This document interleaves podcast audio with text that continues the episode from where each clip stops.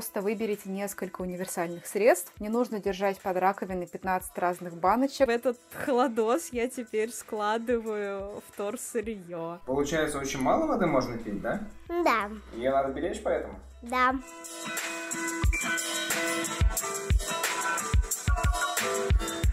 Всем привет! Это «Нечего носить» — подкаст об осознанности и экологичной моде. С вами Настя Осипова, и этот выпуск пройдет в нетипичном для нас формате. Сегодня мы поделимся с вами полезными привычками, которые помогут вам жить дома экологично без особых усилий, а наши коллеги поделятся своими историями об этих привычках. Конечно, не все сразу приходят к осознанному образу жизни. Кому-то кажется, что экологичность — это далеко и сложно, но на самом деле, чтобы экологическая ситуация стала лучше, нужно начать с посильных изменений привычек каждого из нас. А сейчас, когда все вокруг неспокойно, внедрение таких привычек может стать тем самым островком безопасности и стабильности. Вы ведь будете знать, что делаете что-то очень полезное для себя и для планеты. А с чего можно начать? В этом выпуске мы расскажем, как организовать пространство в своем доме, на чем можно сэкономить и что такое зеленая уборка. Подкаст записан по мотивам эко-гайда «Спасти планету на минималках» от фонда «Второе дыхание». Мы решили поделить эко-привычки на три уровня сложности. Для начинающих, для тех, кто уже сделал несколько шагов на пути к осознанности, и для продвинутых юзеров. А еще на каждом уровне ждите бонус от сотрудников фонда. Они расскажут о том, как сами внедряли в свою жизнь некоторые из привычек. А теперь устраивайтесь поудобнее и записывайте те советы, которые подходят лично вам. Если вы только начинаете свой осознанный путь, попробуйте начать с небольших, но важных шагов. Устройте большое расхламление. Глядя на каждую вещь, честно ответьте на вопрос, делает ли она вашу жизнь лучше. Если нет, расстаньтесь с ней. Продайте, подарите или передайте на благотворительность. Только не выбрасывайте, пожалуйста. Замените все лампы на светодиодные. Продумайте локальное освещение и следите, чтобы свет не горел зря. В кладовке, в ванной комнате или в гардеробной. Закрывайте крышкой кастрюлю во время готовки. Так меньше тепла расходуется, а больше сохраняется внутри кастрюли. Соответственно, вы потратите меньше электроэнергии на то, чтобы приготовить обед или ужин. А еще не забывайте выключать воду, когда чистите зубы. Кстати, о том, чтобы выключать воду. Недавно мы спросили нашего операционного директора Сашу Македонского, выключает ли его четырехлетний сын Леня за собой воду, когда чистит зубы. На что Саша ответил. Он воду выключает не только за собой, но и за мной. Мы решили узнать мнение лично у молодого эксперта, так что слово Лене. Привет. Как тебя зовут? Леня. Скажи, пожалуйста, ты когда чистишь зубы, ты выключаешь воду? Да. И даже за мной выключаешь воду, когда я чищу зубы? Да. А почему важно выключать воду, когда ты чистишь зубы? Что ее всегда мало. Как ты думаешь, а если целый год выключать воду, когда чистишь зубы, много воды можно сэкономить? Да. А для чего еще нужна вода? Где ее можно использовать? Ее можно использовать, чтобы мыть машину, чтобы мыть овощи и фрукты. Можно еще использовать, чтобы мыть окна или машины. А еще чтобы мыть дорогу, например. Или поливать огород из лейки. Скажи, пожалуйста, а всю воду можно пить? Не всю. Например, с крана нельзя. И с лужи. А какую воду можно пить? Ну, например, с бутылки. Можно? Да, или из фильтра, наверное. М, Из фильтра? Конечно. Получается, очень мало воды можно пить, да? Да, Ее надо беречь поэтому? да. А теперь переходим к уровню посложнее. Если вы уже провели расхламление и из вещей у вас остались только необходимые, то храните их в таре из безопасных материалов – стекла, бумаги, керамики, дерева или нержавеющей стали. Даже если вам кажется, что вы способны убить даже кактус, заведите растения, которые очищают воздух от токсинов и за которыми нетрудно ухаживать – хлорофитум, фикус, папоротник или спатифилум. Если вы окончательно втянулись в этот челлендж, то перейдите на зеленую уборку. Чаще проветривайте помещение и вытирайте пыль, но реже дезинфицируйте. Ведь средства для дезинфекции обычно содержат едкие кислоты – соляную, серную или муравьиную. Они могут раздражать кожу и слизистые, а порой даже требуют работы в респираторе. При этом необходимость частой дезинфекции сильно преувеличена рекламой, ведь человеку не свойственно жить в стерильной среде. А еще используйте средства для уборки с экологической маркировкой. Листок жизни, европейский цветок, голубой ангел и другие. Можно погуглить и найти список. А теперь время для истории от сотрудника второго дыхания. Наш пиар-директор Ира Козловских практикует зеленую уборку у себя дома. Поэтому мы попросили ее поделиться, как именно она это делает. Если вы дослушали до этого момента, то наверняка ждете советов для продвинутых. Вот они.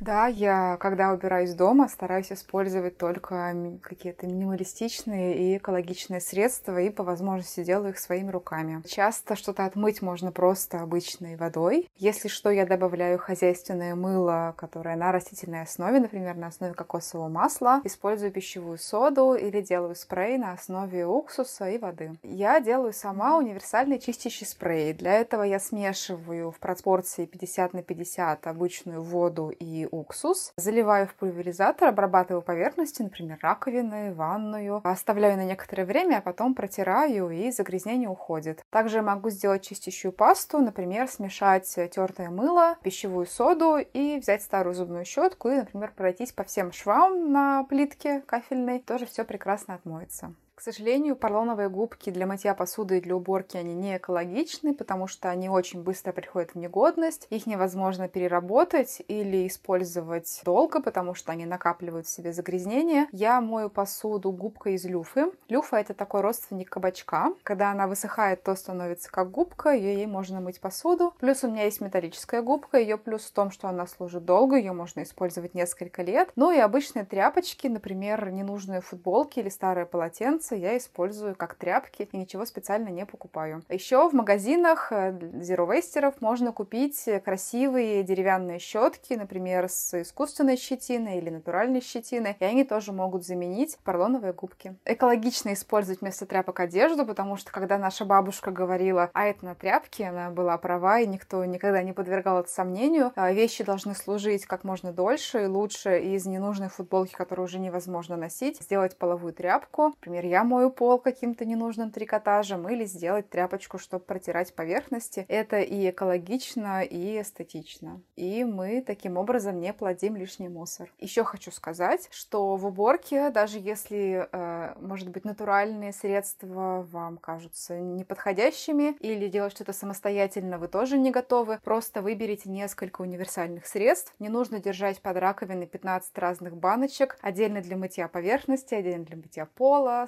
мебели. Выберите 2-3 надежных средства и пользуйтесь ими. Как минимум количество пластиковой упаковки вы точно сократите.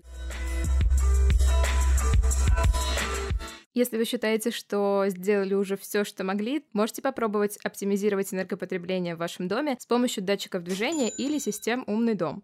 А еще можно установить на кухне диспоузер, измельчитель пищевых отходов. А когда пара миллионов рублей уже улетела с вашего счета, можно попробовать сэкономить, выбрать водосберегающую сантехнику и технику-электронику с высоким показателем энергоэффективности. И, конечно же, самое увлекательное и при этом бесплатное, что можно сделать, наладить систему раздельного сбора отходов дома и подключить к этому всю семью. Забавный факт. У нашего менеджера проектов, Тани Каяновой, два холодильника. Вы можете подумать, что у нее большая семья или просто она очень любит поесть, но нет. Она собирает вторсырье и хранит его во втором холодильнике, разделяя по фракциям. Как она пришла к этой гениальной мысли и, главное, откуда у нее дома столько места, мы сейчас узнаем.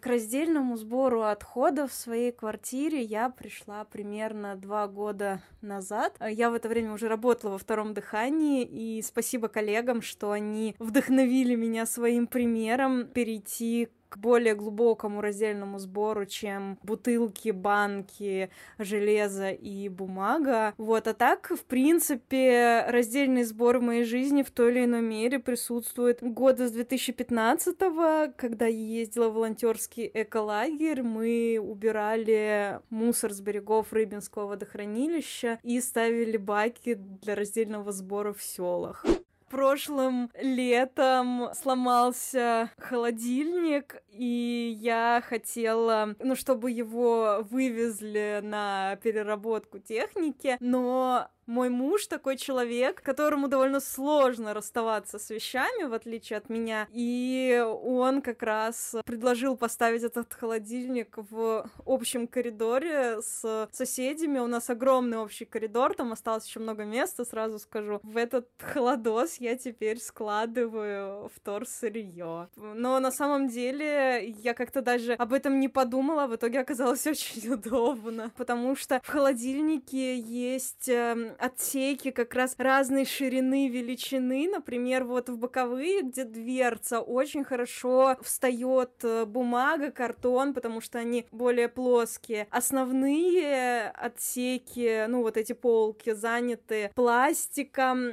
контейнер для овощей очень э, удобно сделать для крышечек и прочей мелочи. А там, где морозилка, там тоже ящики стоят, и я там собираю как раз мягкий пластик, потому что он копится очень быстро, потому что всякие конфеты, печеньки, макароны, и он довольно большой объем занимает, и как раз он копится, копится в этих ящиках. В принципе, эта идея уже далеко не нова, но сделать раздельный сбор а, не в открытых контейнерах, а в закрытом вертикальном хранении мне показалось, в принципе, более удобной идеей, чем, скажем, ставить контейнер контейнер на балконе. Поэтому, да, особенно если у вас маленькая квартира, я бы посоветовала попробовать вертикализировать вот этот вот сбор и посмотреть, как будет. А теперь, когда вы уверены, что ничего лишнего у вас в квартире уже нет, а все нужное на месте, можно попробовать сделать так, чтобы среди этого жить было удобно. Для начала храните вещи там, где используете. Положите расческу в ванную комнату, если именно там вы каждое утро причесываетесь. Храните вещи по категориям. Все крупы на одной полке, весь чай в одном месте, все сладости в одной коробке. И то же самое в шкафу с одеждой, в ванной комнате и в прихожей. Этот совет не только поможет вам легче находить вещи, но и убережет вас от лишних покупок. А еще не стесняйтесь подписывать коробки, баночки и даже полки. Надпись или рисунок привлекает внимание. Не нужно думать, что же за приправу вы пересыпали в баночку. На этом все. Осталось только выбрать привычку, которую вы внедрите в свою жизнь первой.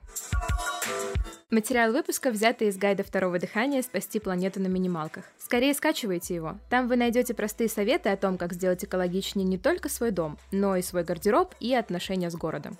Чтобы скачать гайд, переходите по ссылке в описании выпуска. Мы с вами встретимся в следующих эпизодах подкаста, а чтобы не пропустить их, подписывайтесь на нас. Подкаст «Нечего носить» создается при поддержке Фонда президентских грантов.